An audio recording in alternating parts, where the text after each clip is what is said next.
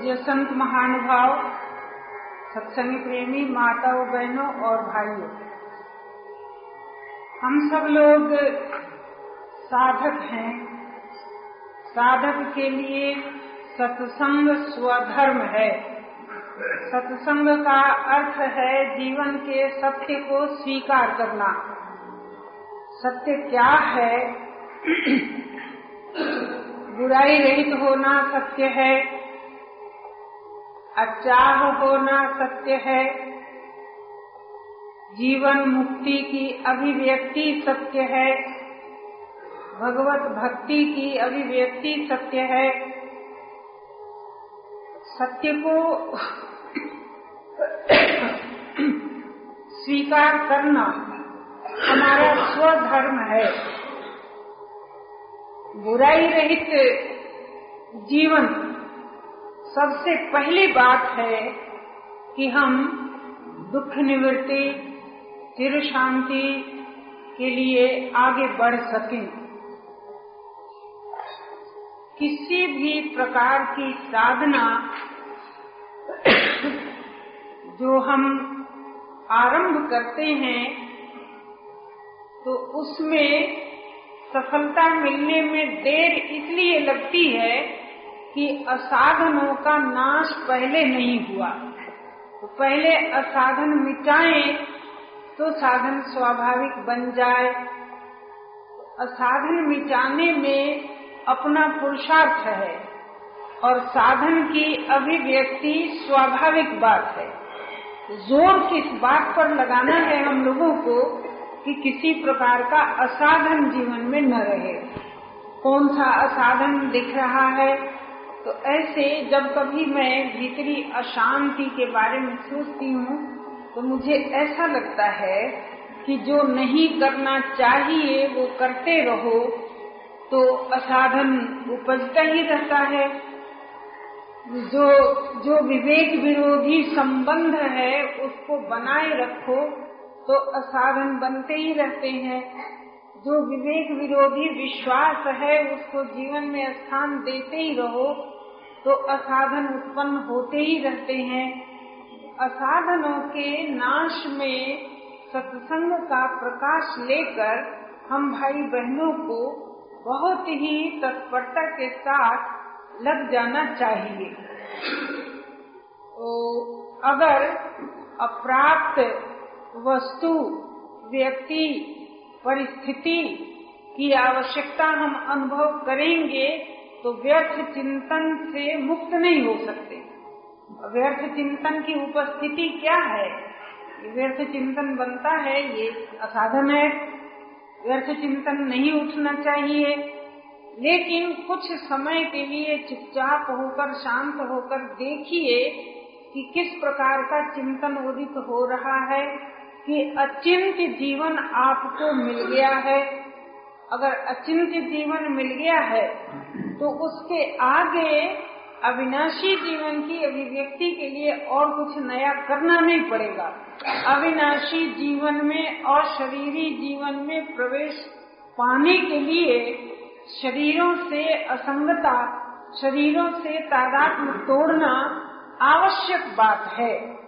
तो किसी शुभ संकल्प के कारण से भी अप्राप्त वस्तु व्यक्ति परिस्थिति के चिंतन में लगे रहो तो अचिंत नहीं हो सकते और उसके बिना विश्राम नहीं मिल सकता और विश्राम के बिना अलौकिक शक्तियों की वृद्धि नहीं होती और उनके बिना शरीरों से तादात्म तोड़ना संभव नहीं होता। इसलिए बहुत आवश्यक बात है कि जिनके जीवन का लक्ष्य बन गया, अशरीरी अस्तित्व से नित्य योग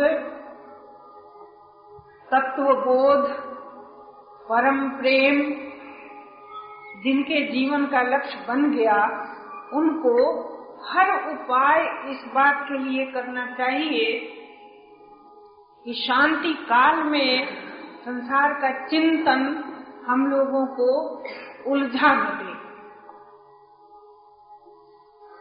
और उस चिंतन से बचने के उपाय। पहली बात तो ये है कि, कि नाशवान का महत्व जीवन में न रखें। दूसरी बात ये है कि जिन व्यक्तियों का वर्तमान सरस रहता है उनमें भी व्यर्थ चिंतन कम उपजते हैं।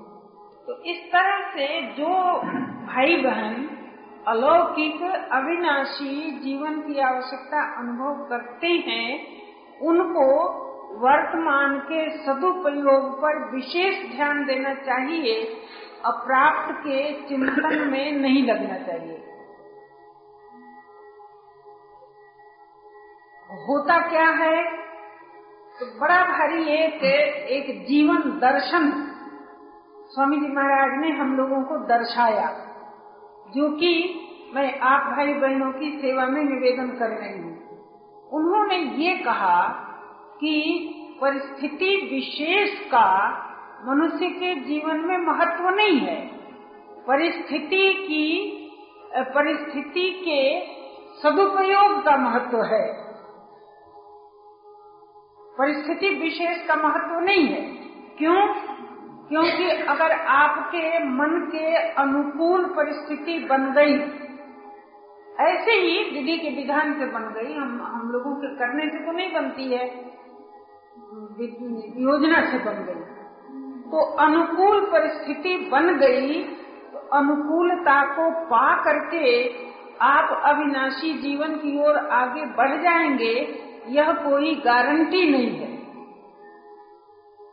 अगर साधक के भीतर सभी परिस्थितियों से अतीत, अशरीरी, अविनाशी जीवन का महत्व नहीं है तो अनुकूल परिस्थिति आने पर आदमी उसके सुख भोगने में लग जाता है, उसका सदुपयोग करके उससे ऊपर उठने की चिंता में नहीं रहता। इसलिए परिस्थिति विशेष का महत्व नहीं है। तो परिस्थितियों में प्रतिकूलता आ जाए तो उसके कारण से अपने में दीनता अनुभव करना और परिस्थितियों में अनुकूलता आ जाए तो उसके कारण से अपने में अभिमान भरना। ये मनुष्य का लक्षण नहीं है। साधक नहीं बन सकते। परिस्थितियों के आधार पर। इस बात को सचमुच आप अगर अपने द्वारा स्वीकार कर लेंगे, जीवन के इस सत्य को तो बहुत बड़ा संकट आपका कट जाएगा।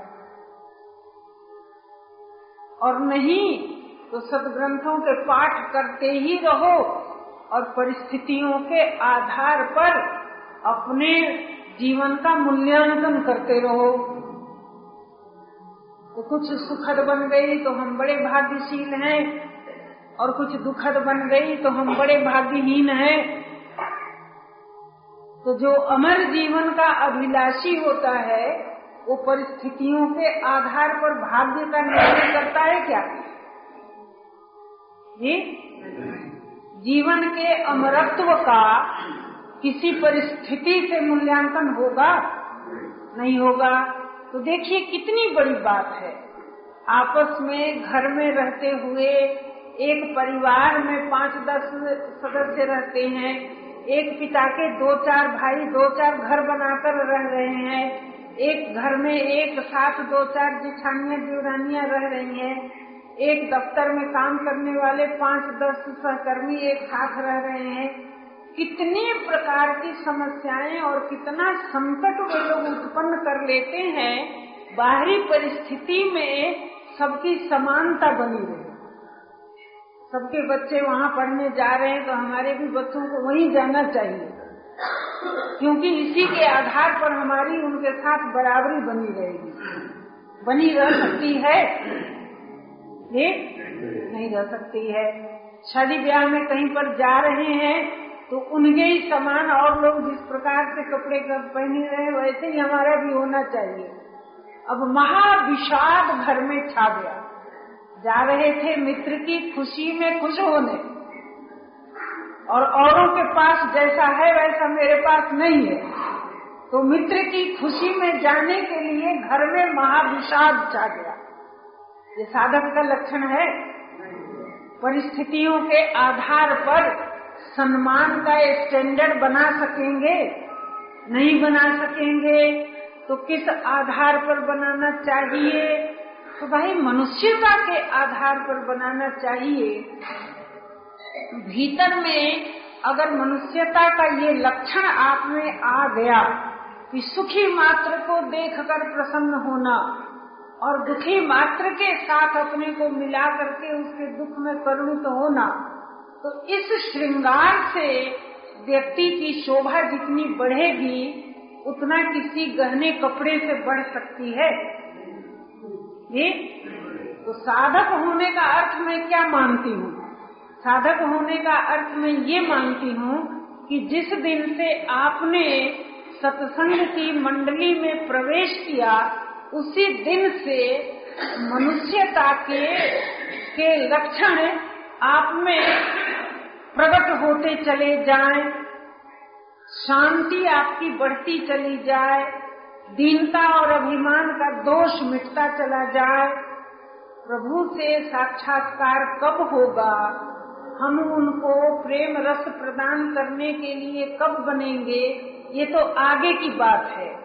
लेकिन आज सत्संग में बैठ करके मैंने सुना कि मनुष्य के जीवन का मूल्यांकन वैल्यूएशन परिस्थितियों के आधार पर नहीं हो सकता है।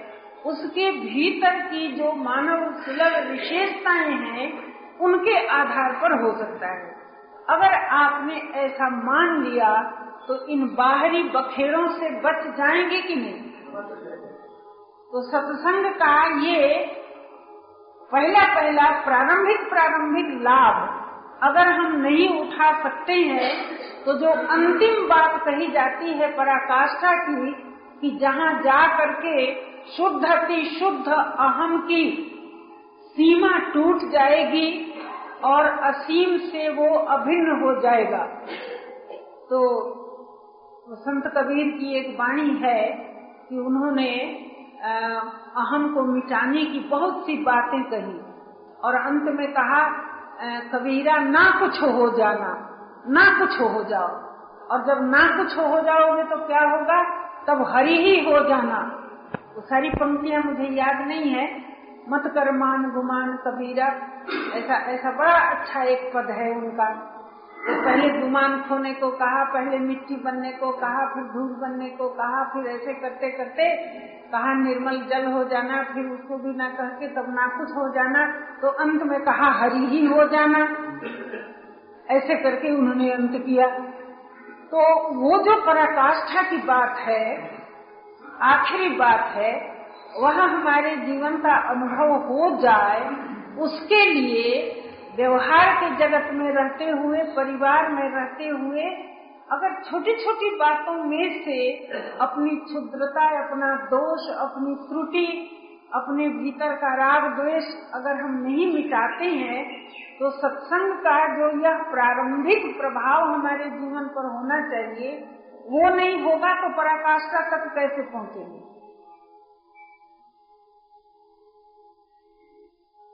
ठीक है? तो आरंभ कर देना। बहुत छोटी छोटी बातें। और एक सत्य बड़ा जोरदार है स्वामी जी महाराज का, जो साधकों के सभी वर्गों, सभी संप्रदायों में एकदम क्रांतिकारी विचार हलचल मचाने वाली बात, जिसके आधार पर कभी कभी महाराज देते थे देवी जी किसी दिन यहाँ कोई गोली मारेगा। सुन करके, क्या तो भाई सत्य की अभिव्यक्ति के लिए कोई वस्तु, व्यक्ति, अवस्था, परिस्थिति अपेक्षित नहीं है। कुछ नहीं, ये सब बातें नहीं है। तो क्या करो आज हम लोग क्या करें कि हमारी जो वर्तमान परिस्थिति है, उसी का सदुपयोग करके अपने को परिस्थितियों की दासता से मुक्त करें। संसार की परिस्थितियों को हम बदल डालें ये तो हमारे हाथ में है ही नहीं। और मेरे सामने बहुत बड़े बड़े प्रोग्राम ले ले करके लोग आते हैं। और समाज सेवक कहलाते हैं, सुधारक कहलाते हैं, धर्म रक्षक कहलाते हैं, और संत जनों को भी अपनी मंडली में मिला लाते हैं। ऐसा भी होता है समय समय पर, और मुझ पर दबाव डालते हैं कि आप सामाजिक व्यक्ति कहलाती हैं तो आपको मेरे कहने के अनुसार इस काम में हाथ डालना ही चाहिए। ऐसा। लेकिन मैं नहीं मानती हूँ। मैं कभी हाँ नहीं करती हूँ। और बहुत ही नम्रता के साथ हाथ जोड़कर प्रार्थना करती हूँ कि देखिए भाई जी, दुनिया का सब काम करने की सामर्थ्य दे करके सब लोगों को भी नहीं भेजा गया है। हर हर एक के व्यक्तित्व की अपनी अपनी सीमाएँ हैं। तो हमारे व्यक्तित्व की जो सीमाएँ हैं, उसके भीतर मेरे लिए जो संभव है वो मैं कर रही हूँ। और कभी भी अपनी अपनी सीमा के बाहर किसी कार्य में हाथ डालने की भूल मैंने अभी तक नहीं किया है और भगवत कृपा से आगे भी नहीं करूँगी चले जाते हैं लोग। खैर, आपकी मर्ज़ी। हाँ महाराज, मेरी मर्ज़ी। अब क्या करें?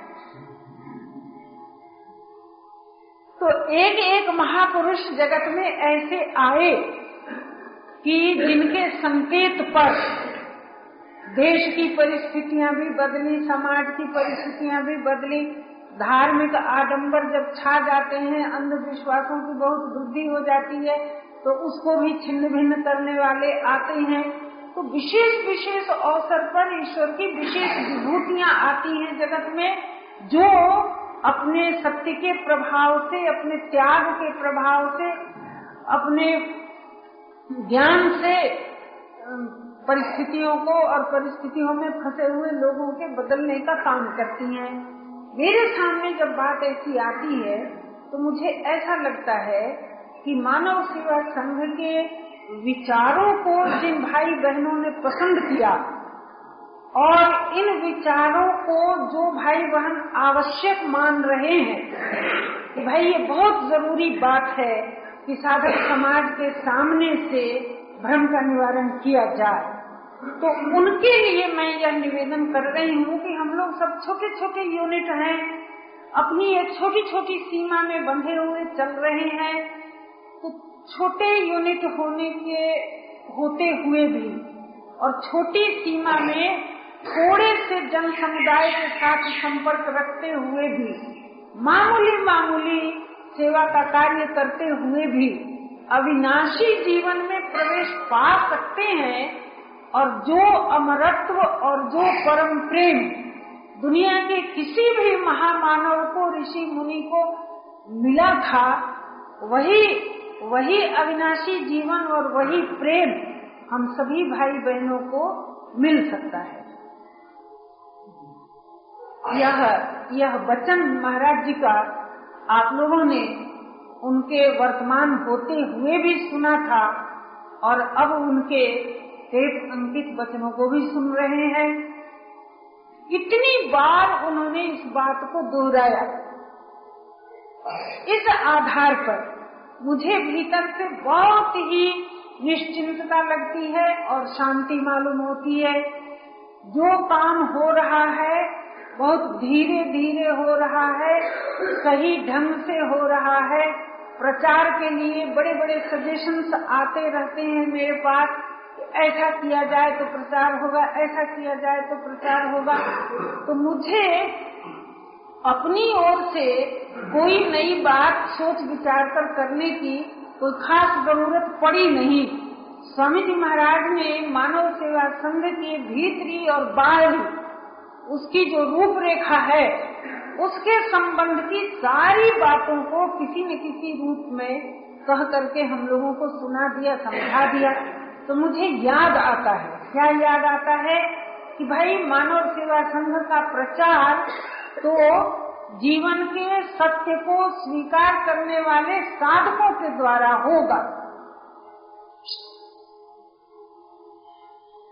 ये खास बात है। तो संस्था में आश्रम कितने बन गए, मकान कितने बन गए, इससे अधिक महत्वपूर्ण मुझे बात मालूम होती है कि जब कोई साधक वार्षिक हो अथवा आजीवन हो, चाहे माननीय हो, चाहे कैसे भी हो, अगर कोई साधक मानव सेवा संघ के साथ अपने को जोड़ लेता है, आजीवन कार्यकर्ता होकर जोड़ ले अस्थाई साधक होकर जोड़ ले, आजीवन सदस्य होकर संबंधित हो जाए, वार्षिक सदस्य होकर संबंधित हो जाए, माननीय सदस्य होकर संबंधित हो जाए, किसी भी प्रकार से इस विचारधारा के साथ जब व्यक्ति अपना संबंध जोड़ लेता है तो एक व्यक्ति का इस संस्था में जुट जाना मुझको विशेष महत्वपूर्ण मालूम होता है। इसलिए कि उसके भीतर जीवन है।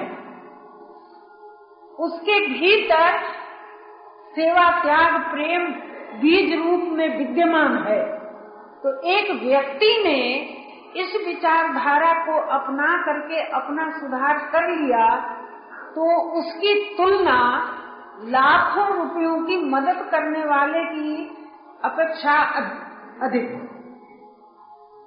क्या जाने? किस समय उसमें से सत्य प्रकट हो जाए, किस समय उसमें ईश्वरीय प्रेम लहरा उठे तो उसकी तो प्रीत भरी दृष्टि से कितनों के भीतर ज्योति जग सकती है। ऐसा तो वो काम नहीं कर सकता। और अगर हम लोगों ने सच्चाई से, ईमानदारी से, मानव सेवा संघ के विचार को जीवन नहीं बनाया तो बहुत से उदार मना पुरुष अपनी कमाई संपत्ति हमारे पास छोड़ जाएँगे और उस संपत्ति का दुरुपयोग करके हम संपत्ति का नाश करेंगे, ये तो मामूली बात है। संस्था के स्टैंडर्ड को नीचे गिरा देंगे, ये बहुत घातक बात है। हो जाएगा। इसका मतलब ये नहीं है कि उदार लोग पैसा देना बंद कर दें।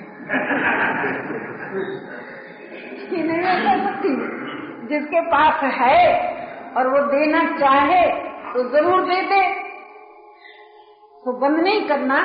लेकिन मैं ये बात बता रही हूँ कि उसकी अपेक्षा चित्त को शुद्ध करने वाला साधक मानव सेवा संघ की दृष्टि से अधिक महत्वपूर्ण है। उदारता पूर्वक आप मुझे दे जाएँगे तो सेवा प्रवृत्ति चलाने की और थोड़ी अधिक जवाबदेही मुझ पर आ जाएगी और अपने चित्त को शुद्ध करने के लिए मैं हर्ष पूर्वक नतमस्तक होकर सधन्यवाद आपसे मैं ले लूँगी जो देंगे सो ये बात अलग है। लेकिन अगर कोई साधक ऐसा आए कि भाई मेरे पास पैसा तो नहीं है, लेकिन इस विचार के आधार पर मैं चित्त को शुद्ध करना चाहता हूँ, मैं बुराई रहित होना चाहता हूँ, मैं सब मजहबी और सांप्रदायिक भेदभाव को भुला देना चाहता हूँ। मैं साधक मात्र का भला मनाना चाहता हूँ। तो ऐसा अगर कोई आवे तो वो बहुत अधिक मेरे लिए महत्वपूर्ण होगा।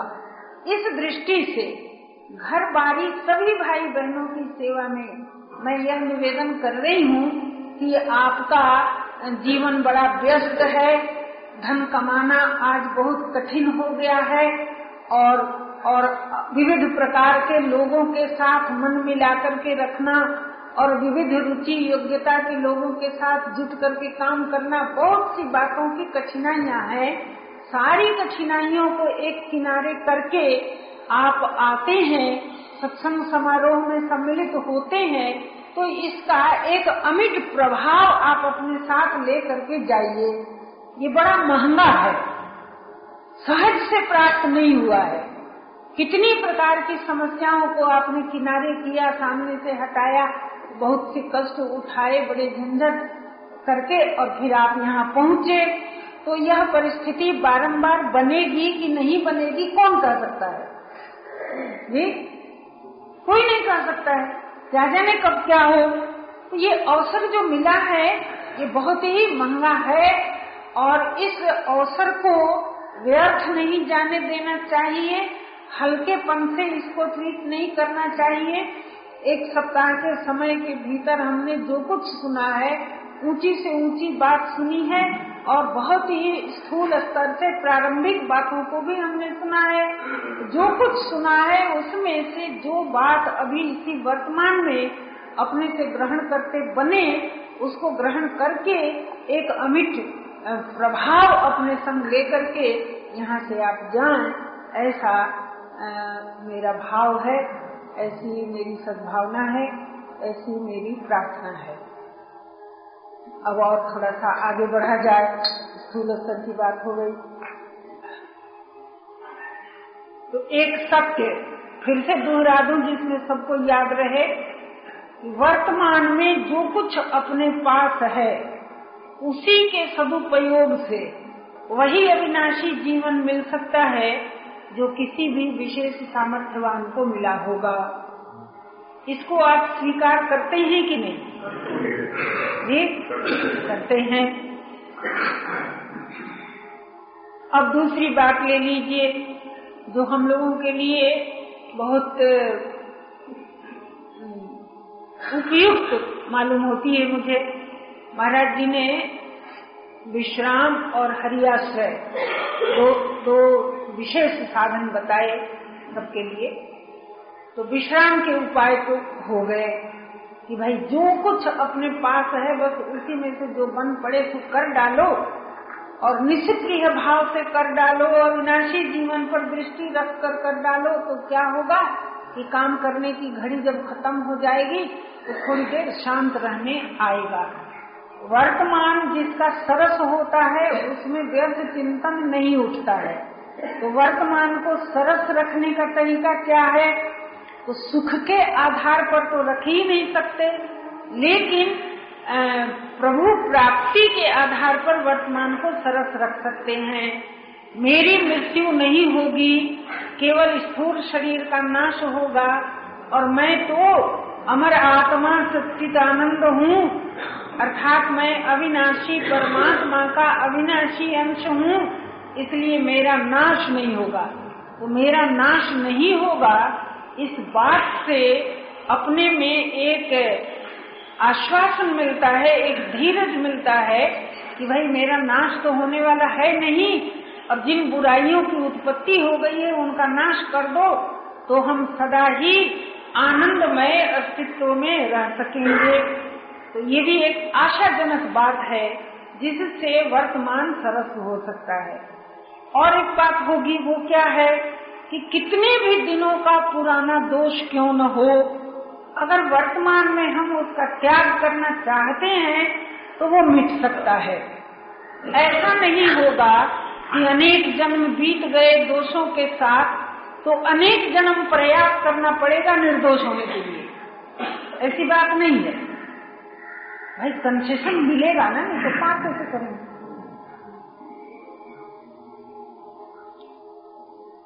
तो ये कंसेशन है मंगलमय विधान की ओर से। क्या है कि कितने जन्म दोष में बीत गए हैं? अगर वर्तमान में आप निर्दोषता पसंद करते हैं तो भूतकाल का किया कराया सब माफ़ किया जाएगा। अगर इस सत्य में आप विश्वास करेंगे, क्षमा सिंधु की की कृपा की आवश्यकता आप अनुभव करेंगे तो आपका वर्तमान जो है, वो सरस हो सकता है। भूतकाल की भूलों को अपने में आरोप करना छोड़ दीजिए और भूतकाल की भूलों की पुनरावृत्ति बंद कर दीजिए। फिर से दोहराइए मत और दोहराने की इच्छा भी छोड़ दीजिए। तो क्या होगा कि पीछे की की हुई सब बुराइयों को क्षमा किया जाएगा, मिटाया जाएगा, वर्तमान निर्दोषता अपने को सरसता देगी। और सबसे अधिक दुर्बल, निर्बल और असमर्थ के लिए सहारा क्या है? वर्तमान सरस बनाने का। तो वो सहारा ये है कि करुणा सागर प्रभु विद्यमान है और थोड़ी थोड़ी देर के लिए अकेले अकेले होकर के उनकी उनकी शरणागति में अपने को डाल करके उनकी कृपा की प्रतीक्षा करो तो उनकी कृपा शक्ति सब कुछ कर देगी।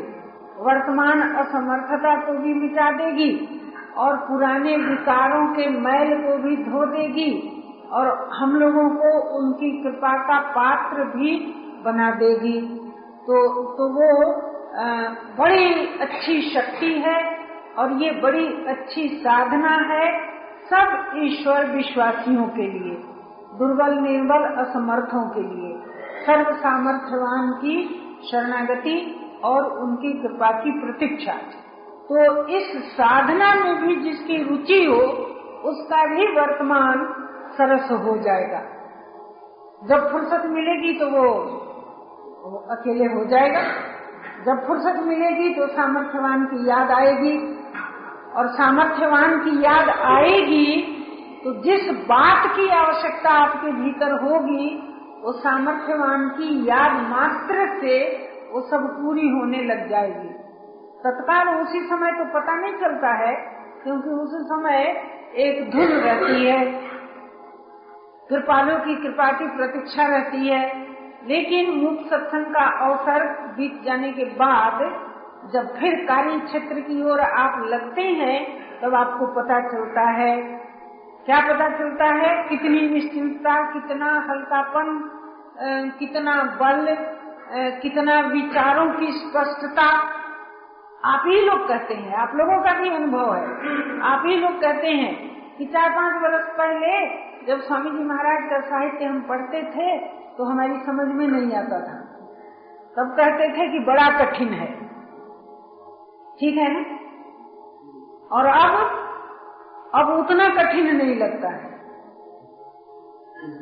अब कम कठिन हो गया।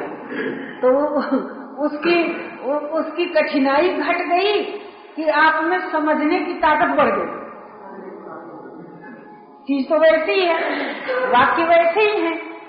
लेकिन एकदम से ऐसा विचारों का प्रकाश बढ़ जाता है कि जो बातें पहले बिल्कुल ही दूर न जाने क्या फ्रेंच लैटिन के समान मालूम होती थी, अब पराई भाषा के समान, और उन्हीं को अब पढ़ो तो उसमें से बड़ा गहरा अर्थ अपने आप से समझ में आने लग जाता है। तो क्या हो गया भाई? तो जिस दिन से आपने सत्संग को पसंद किया, सत्य को पसंद किया, प्रभु की कृपा शक्ति की आवश्यकता अनुभव करते हैं समर्पण योग के साधक अपने को बनाते हैं तो उस कृपा शक्ति की सहायता से ये सब शक्तियाँ बढ़ती चली जाती हैं और साधन का पथ जो है, वो अपने लिए सरल और सुलभ होता जाता है।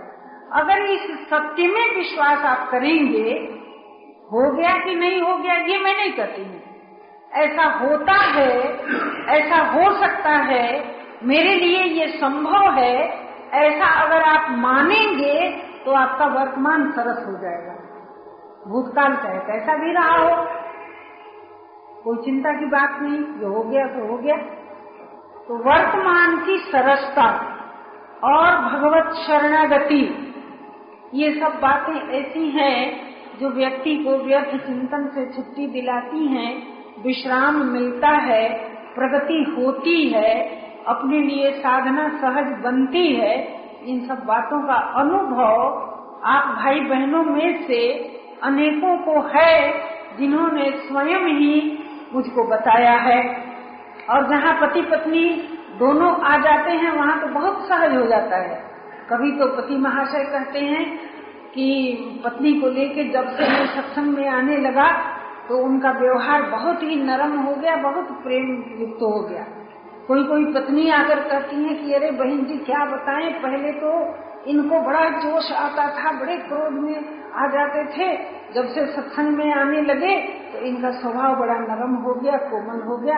अब तो उतना क्रोध नहीं करते हैं, अब तो उतना नाराज़ नहीं होते हैं। बहुत छोटी छोटी बातें हैं जिनसे आपको भविष्य के लिए बहुत जोरदार आशा लेनी चाहिए कि सत्संग के प्रकाश में मेरा सुधार हो रहा है और सत्संग का प्रकाश कभी भी निष्फल नहीं जाता तो जो सत्य हम स्वीकार करेंगे, वो मेरा सुधार करेगा। जिस अनंत परमात्मा की शरणागति हमने ली है, उनकी कृपा शक्ति मेरे मैल को धो करके साफ़ करेगी। यह यह आशा भी भीतर से दृढ़ हो जाए तो वर्तमान सरस हो जाएगा।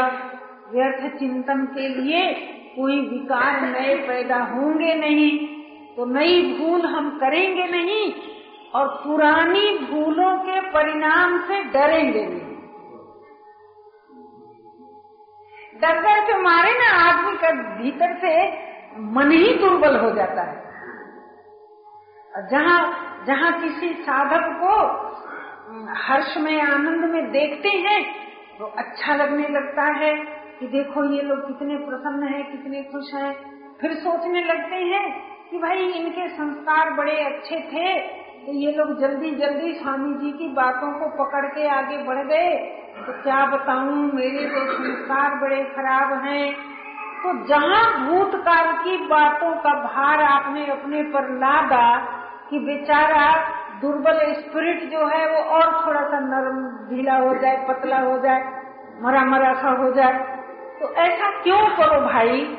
जब क्षमा सिंधु सब प्रकार की भूलों को क्षमा करने के लिए तैयार हैं, जब सत्य का विधान हम लोगों को हर प्रकार का कंसेशन देने के लिए तैयार है तो दिल को छोटा क्यों करो? उदास क्यों बनो? अपने को छोटा क्यों मानो? पुरानी की हुई भूलों के आधार पर वर्तमान में हृदय को दबाओ क्यों? ऐसा मत करो। हो गया तो हो गया। अब क्या किया है हम लोगों ने? किसी के घर में डाका तो डाला ही नहीं है। तो ऐसा कुछ नहीं किया। बस भूल क्या किया कि कि विचार के प्रकाश में असत्य दिखाई देता है मालूम होता है कि कि दृश्य के साथ मेरा संयोग नहीं रह सकेगा, लेकिन उस विवेक का मैंने अनादर किया, दृश्य का सहारा और तक पकड़े थे। तो पकड़े रहे तो विकारों की उत्पत्ति होती रही। आज छोड़ दिया तो मामला खत्म हो गया। अगर अगर छोड़ने में डर लग रहा है तो उस उस निर्भय करने वाले की शरणागति ले ली। शरीरों से असंग होने की सामर्थ्य नहीं लग रही है तो भाई रोगी और निरोग और स्वस्थ और दुर्बल और आसक्ति में बंधा हुआ जैसा भी है, हे समर्थ, हे कृपालु, अब मैं ये सब गंदा संदा टूटा फूटा रोग युक्त, विकार युक्त ले करके आपकी शरण आई हूँ। तो अब जैसे हैं वैसे सामर्थ्यवान को समर्पित करो। उनके हवाले करके छोड़ दो तो उनकी कृपा शक्ति सुधार देगी, संभाल देगी। और मैं तो ऐसा भी सोचती हूँ तो मुझे मज़ा आ जाता है कि महाराज, तुम्हारी चीज़ जैसी तुम्हारी मर्ज़ी हो, वैसी रखना। कम से कम हमको छुट्टी दिला दो। तो बड़ा आनंद आ जाता है। अरे, रोग मिटेगा कि नहीं मिटेगा? कौन कहे? और क्या करें तुमसे आरोग्यता मांग करके? जैसी तुम्हारी मर्ज़ी, तुम्हारी चीज़ है, तुम संभालना, तुम रखना। जो जी में ऐसो करना, कम से कम मुझ गरीब को छुट्टी दिलाओ तो बड़ा आराम आता है, बहुत आनंद आ जाता है। तो इस तरह से ये सत्संग की चर्चा जो है, हमारे दैनिक जीवन की की दैनिक जीवन के रूटीन में आ जाना चाहिए। कलकत्ते में रहो तो क्या मुंबई में रहो तो क्या, और कड़ैल में रहो तो क्या और छोटे से छोटे गाँव में रहो तो क्या, और बड़े से बड़े शहर में रहो तो क्या? कोई फ़र्क नहीं पड़ता। कोई फ़र्क नहीं पड़ता। सत्संग का प्रकाश मेरे जीवन का केंद्र बिंदु बन जाना चाहिए। बोलेंगे तो उसी प्रकाश में चलेंगे तो उसी प्रकाश में सांस लेंगे तो उसी प्रकाश में भोजन करेंगे तो उसी प्रकाश में और धन कमाएँगे तो उसी प्रकाश में और खर्च करेंगे तो उसी प्रकाश में। तब तो भाई काम बन सकता है। चंदन टीका लगाओ तो भी बन जाए और न लगाओ तो भी बन जाए। राम नामा ओढ़ो तो भी बन जाए और ना ओढ़ो तो भी बन जाए।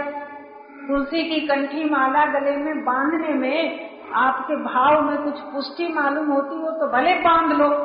बाँध लो तो भी बन जाए काम और न बांधो तो भी बन जाए।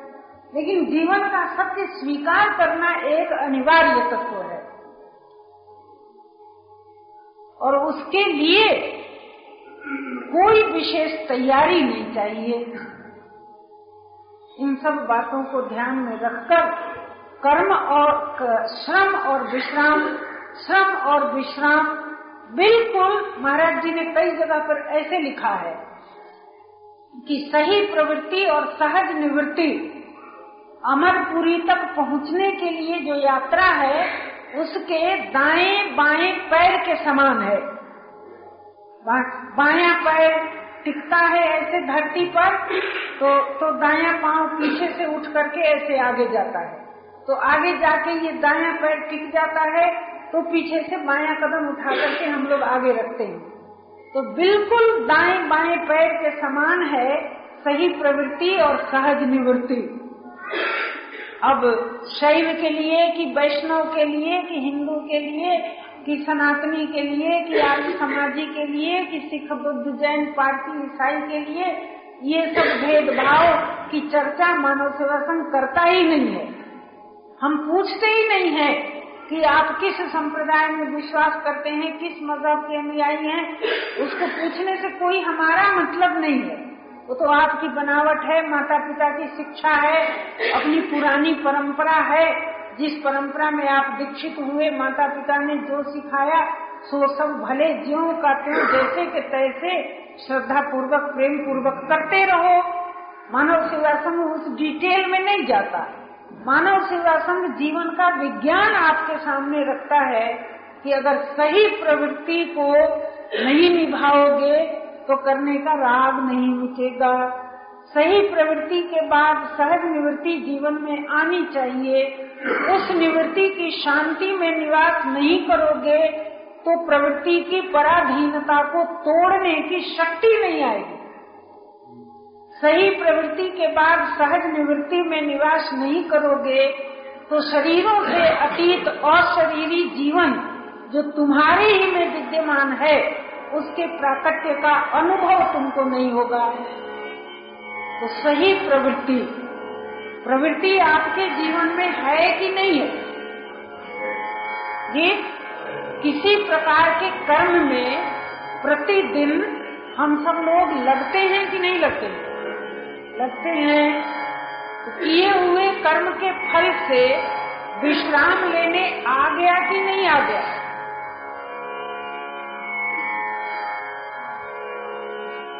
अगर आ गया तो सही प्रवृत्ति सिद्ध हो गई।